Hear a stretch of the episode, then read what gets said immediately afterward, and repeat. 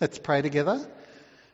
We thank you, our gracious God, for your word, which uh, we pray will address and refresh us, uh, granting us insight, uh, leading us in the way we should go. We pray this that you might bless our hearing and our preaching in Jesus' name. Amen. Mountain climbing is not a sport or an activity that I have ever been involved in to any great extent.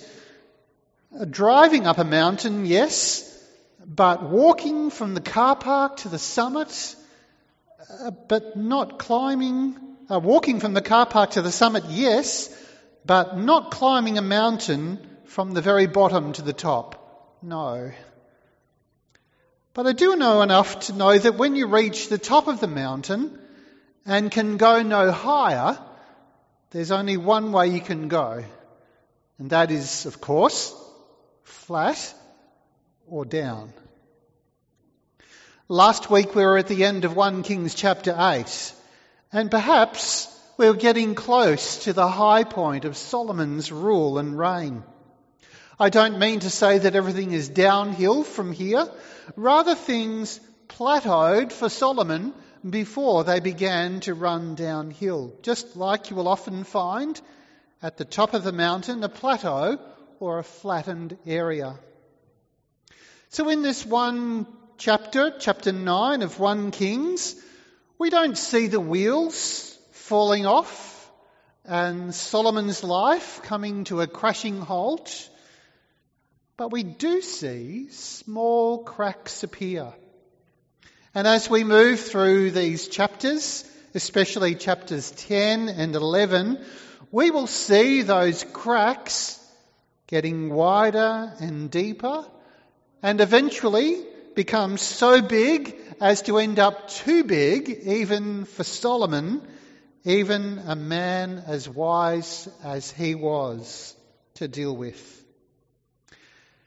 So I'm taking this chapter as the middle years of Solomon's walk with the Lord and his reign as king. The middle years. Not the first section of that walk that often starts out with a supply of zeal and energy, but the middle years. Times when our walk with the Lord has matured somewhat, but because we have travelled so far already, with the regular passing of time, there is the danger of falling asleep at the wheel. So in 1 Kings 9, Solomon is in the middle of his reign. He's just finished that major accomplishment in building the temple and the dedication service have gone off so well. The people of Israel have returned to their homes with full bellies after a feast that lasted a whole week. And because things have gone so well, this is a real danger period for the king. And why is that? Because when things are going well, we can begin to take God for granted. Pride grows within us dependence upon God lessens. When things are going well, a whole new set of temptations arise before our eyes. The temptation to lessen the pace and conserve energy. The temptation to lower the levels of zeal. The temptation to allow little weeds to grow and tolerate their presence. We see it in the life of Solomon's father David, don't we? After all his victories over the surrounding enemy nations, it was the sight of Bathsheba through his window that brought him undone. Think about that. Think about all the enemies that David had to face and fight and win over, and yet how he lost that battle, that one battle. So it ought to be no surprise that God appeared to Solomon in chapter 9 to remind him of his responsibilities and duties. He does that because Solomon might very well be tempted now to rest upon his laurels and live in the glow of the past accomplishments and the glory of all that he has just achieved, the work of his hands. So the chapter has two parts to it. The first part telling us how God appeared to Solomon to call him to faithfulness and responsibility and duty and warn him of the consequences of failing in those areas. And the second part, a summary of some events in Solomon's reign which tell us of some of the lesser highlights and some of the tinier cracks that are just beginning to appear. First, from verses 1 to 9, let's see the king facing an internal review. It was because the Lord is merciful that he revealed himself to the king in verses 1 to 2. And we must note that he did it with a sense of urgency and with great timing. It says, as soon as Solomon had finished building the house of the Lord and the king's house and all that Solomon desired to build, the Lord appeared to Solomon a second time as he had appeared to him at Gibeon. The word build occurs in this whole section nine times, revealing the extent of the king's drive and his energetic efforts in that respect. But that's all done now. The time of building is finished. The period of busyness is past and gone. And as often happens after such intense busyness, uh, dangerous temptations are lurking in the shadows, waiting for the king. Solomon would not have known the story of another king, Nebuchadnezzar, who we met in our studies uh, last year in the book of Daniel. But had he have known, he might have learned a thing or two from Nebuchadnezzar. You remember that in Daniel chapter 4, that Nebuchadnezzar was walking on the roof of the royal palace in Babylon 12 months after God had given him a very clear warning deal with your pride, Nebuchadnezzar. And there it's recorded that he said out loud, Is this not great Babylon, which I have built by my mighty power as a royal residence and for the glory of my majesty? And while those words were still in the king's mouth, there fell a voice from heaven, O King Nebuchadnezzar, to you it is spoken, the kingdom has departed from you. And that was that for Nebuchadnezzar for a time. And it could well have been for Solomon also. Except that God paid a visit to Solomon. This was a mission of mercy to him because the human heart tends naturally towards pride and taking the glory for things that aren't yours to glory in. They say the devil is not far from the top of the mountain once you've climbed it to tell you how great you are. Pride does that.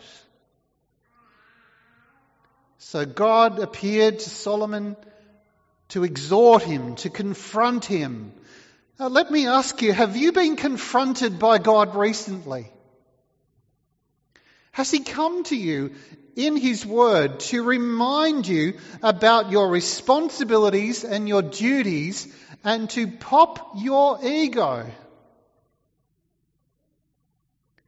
Maybe you've had a time of success, be it in business or study or sport or relationships, and you need to be reminded that none of this success voids your duty to Him. Solomon reminds us that a merciful confrontation from the Lord is so needed because we tend towards pride. The next verses 3 to 9 then neatly divide into three parts. uh, telling us three things. With verse 3 telling us that Solomon, telling Solomon that God had heard and answered Solomon's prayers at the temple. That's the first one. The Lord said to him, I've heard your prayer and your plea, uh, which you've made before me. I have consecrated this house that you have built by putting my name there forever. My eyes and my heart will be there for all time.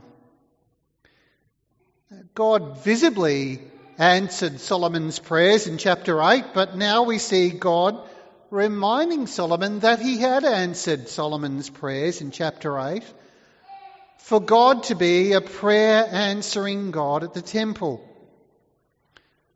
This doesn't mean, of course, that every time a prayer was slotted into the Wailing Wall at Jerusalem today, that God hears and answers those prayers. Uh, for, a, for a start, it's not the same temple. And then also, this temple was only ever in anticipation of the final temple of God, which, as I've pointed out all along, is us.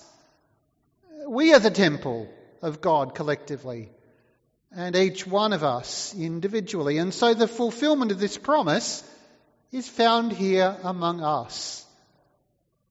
If you are in Christ, and come to God with your need, then He will receive you and He will answer you.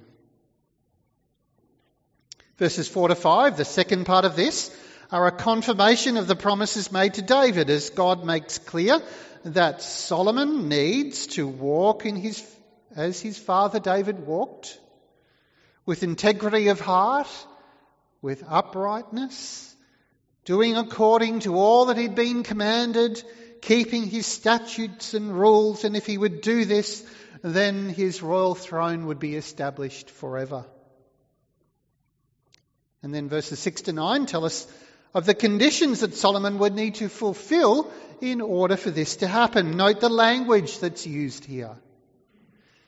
See the conditional language. If you, then I. Those conditions are important. Solomon's hold on the throne would be conditional upon obedience. That's not to suggest that his salvation came about by works, not at all. Every Old Testament saint was saved by grace through faith in Christ who was to come. But under the covenant with Moses, physical blessings were obtained and secured by obedience. Saul lost the kingdom through disobedience. Solomon would lose the kingdom through disobedience. And so here we are shown this connection between the king and the future of his kingdom. If the king sins, then the whole kingdom will be cut off from the blessings of God. And we are told that. And if the king sins and leads the people into sin, then God will abandon the temple and abandon the city, which he did. As goes the king, so goes the kingdom. The people of God might sin too, but the sin of the king will especially bring about punishment for the nation, and they will lose the land, the temple, and the throne for sin. It's a tough call but it highlights for us the importance of obedience, especially if you were a king. And so, what we know from the rest of the history of the kings of Israel and Judah, well, there weren't very many that passed the test, were there? There weren't very many that were up to scratch, preparing the way, of course, for the king who would come and who would be up to scratch uh, the one who would give perfect obedience, the one who would not fall into temptation or sin, but by his full and complete obedience, even to the point of death, would win for his people much blessing and eternal reward. But that's not where we are at the moment. At this point in time, it's Solomon facing this a challenge from the Lord to pursue the path of blessing by being wholly devoted to the Lord or lose it all by allowing sin to give him an uglier reward In fact, no reward. And I find it amazing that though God knew just what Solomon would end up choosing, that even now he appeared to Solomon with these words, offering this to Solomon. Here is the path, Solomon. Walk in it. It was never too late for Solomon to choose the path of obedience, no matter what that involved, because the price of disobedience is just too high. Secondly, in verses 10 to 28, we see something of the king facing some external challenges. The middle years of Solomon's reign start out with this warning from the Lord, but then we, the reader, are invited to survey several events in the unfolding of Solomon's reign. And as you read through the record of his actions, the question that we're being asked in all of this is this one. Did Solomon make the choice to obey God obediently? Sadly, it appears on the surface of things that he did not. Now, these verses give us a quick rundown of a variety of different daily types of kingdom duties with some of them anticipating what was to come a bit later on. Note them with me. Verses 10 to 14 deal with the international relations, especially with King Hiram of Tyre. Hiram, you'll remember, had helped Solomon with the building materials and expertise for the building projects. Solomon and Hiram had entered a partnership. We're told of the mutual giving of gifts which must have made up part of that agreement between them.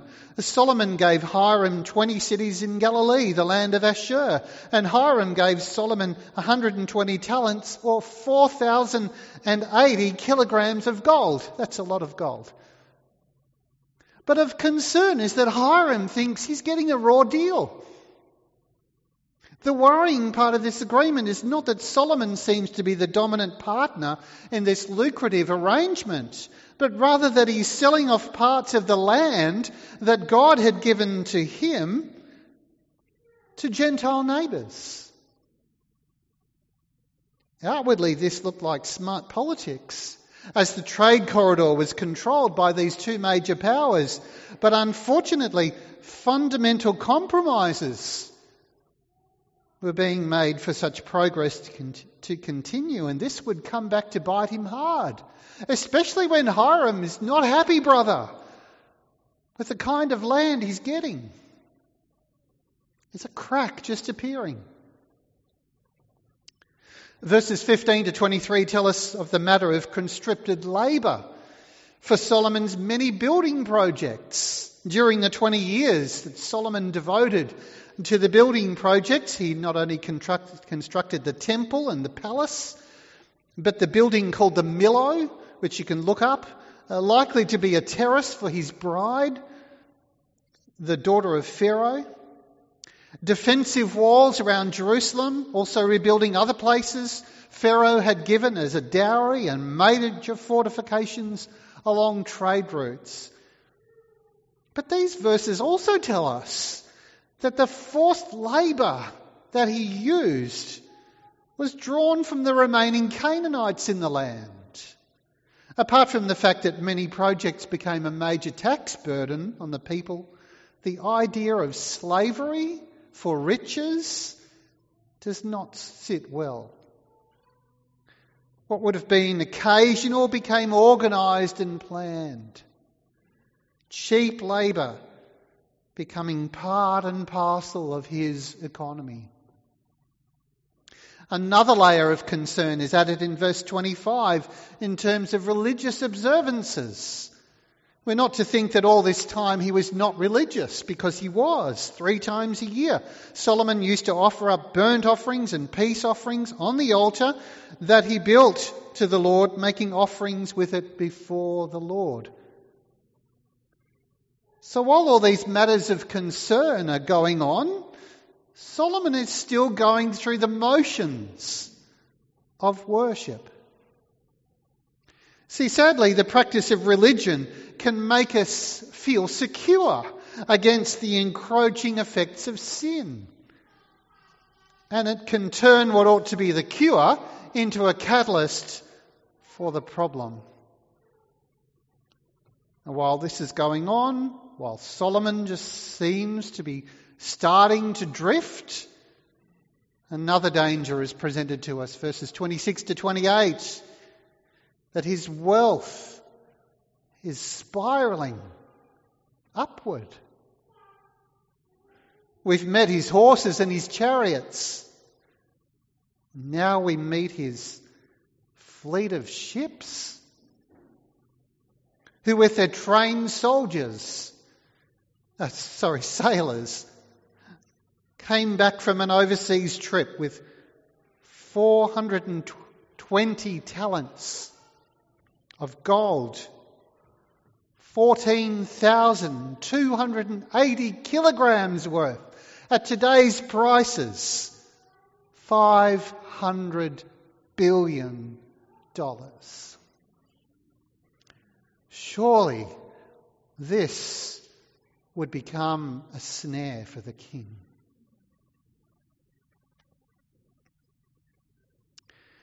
Well, how to apply this? I think some lessons are fairly plain. They don't take much teasing out, do they? There are two. Let's think about the dangers of drifting. C.S. Lewis, in his book, The Screwtape Letters, in which he records the imaginary letters of a senior demon who is well experienced in tempting souls to his young nephew, a demon, who is just starting out, records these words from the older uncle to the younger nephew about tempting his charge to sin. He wrote this. You will say that uh, these are very small sins and doubtless, like all young tempters, you are anxious to be able to report spectacular wickedness. But do remember, the only thing that matters is the extent to which you separate the man from the enemy. The enemy is God. It does not matter how small the sins are provided, that their cumulative effect is to edge the man away from the light and out into nothing. Murder is no better than cards if cards can do the trick. Indeed, the safest road to hell, it's a very well known quote of Lewis, is the gradual one, the gentle slope, soft underfoot without sudden turnings, without milestones without signposts. I've mentioned already that this was a dangerous time for Solomon, this plateau that he's reached, the glory that's now associated with him, the riches in his bank account, the success he's known under the blessing of God. You might think that young believers need warnings while they are vulnerable in the faith. But who of us think that they need warnings when they have accomplished such things, such great things for God? Or have seen such evidences of God's presence filling the temple? And the reality of his blessings in the way that Solomon has just seen with his own eyes. We all need to remember, no matter where we are on the journey of faith, whether we are young, middle years, or getting towards the end, that sin and temptation can take us at any point. And we cannot afford to let our guard down. Peter reminds us that our enemy, the devil, prowls around like a roaring lion, seeking someone to devour. And the right way to resist him is to humble yourselves, therefore, under the mighty hand of God, casting all your anxieties on him, being sober minded and watchful. We know how it will turn out for Solomon, but how's it going to turn out for you? Are you like him in the middle years? Maybe on a plateau? going neither up nor down, maybe even making no progress with sinful habits, maybe even openly keeping the externals looking good with no internal devotion to the king. Let this call for Solomon to guard himself be a call to you to be sober and guard yourselves from sin and commit yourself to God to walk in his ways no matter what stage of walk you have reached. The warning in Hebrews 2 is apt, where it says this, therefore we must pay much closer attention to what we have heard, lest we drift away from it. For since the message declared by angels proved to be reliable, and every transgression or disobedience received a just retribution, how shall we escape if we neglect such a great salvation. And then, secondly, let's think about the importance of daily obedience. And we must think about the importance of daily obedience in the light of knowing that Jesus has done all that is necessary to secure our salvation. We are not in the position of do or die, but we obey because Jesus has done it for us. And so we receive these commands to obey here given to Solomon in the light of the gospel. We're not under the same covenant as he was, but we serve the same God. And the God we serve still calls us to hate sin as he hates sin in his children as, as much as he does in the unbeliever. He may not act to remove land or rain or afflict our nation because of sin. He may. But that does not mean that there are not spiritual consequences that will be ours if we don't walk in his ways. And so this call to Solomon to walk with integrity of heart and uprightness is ours, not because we need it to secure our salvation, but because Jesus has secured our salvation for us. And what it calls us to is not only the externals, keeping those things in order, but also the internals, keeping our heart in order. And as much as we should expect negative consequences when we're not walking in the Lord's ways, so we may also expect positive consequences of knowing the Lord's blessing when we are walking in His ways. But to do that, to do that, it's a challenge, isn't it?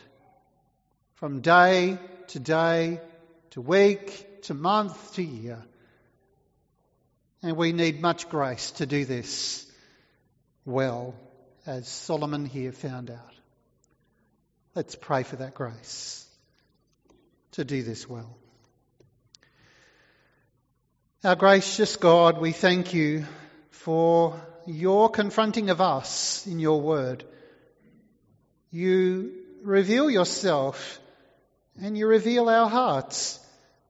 And you shine a light here and there and show up a dark corner or something we'd forgotten or something we're not doing well.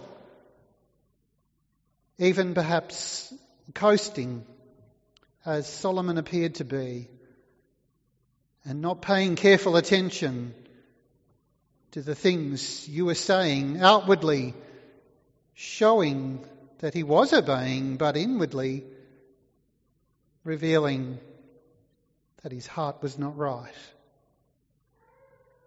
Forgive us, Lord, if that's us. Help us to walk with you as we ought to from the heart. Forgive our wayward steps. And give us grace, we pray, that we might ever walk before you. As we will sing in a moment, your blessing will be realized, and we will know the blessing of God upon us. Grant us these things by grace, we pray, for we cannot do them ourselves and we cannot achieve them any other way. We ask it in Jesus' name. Amen.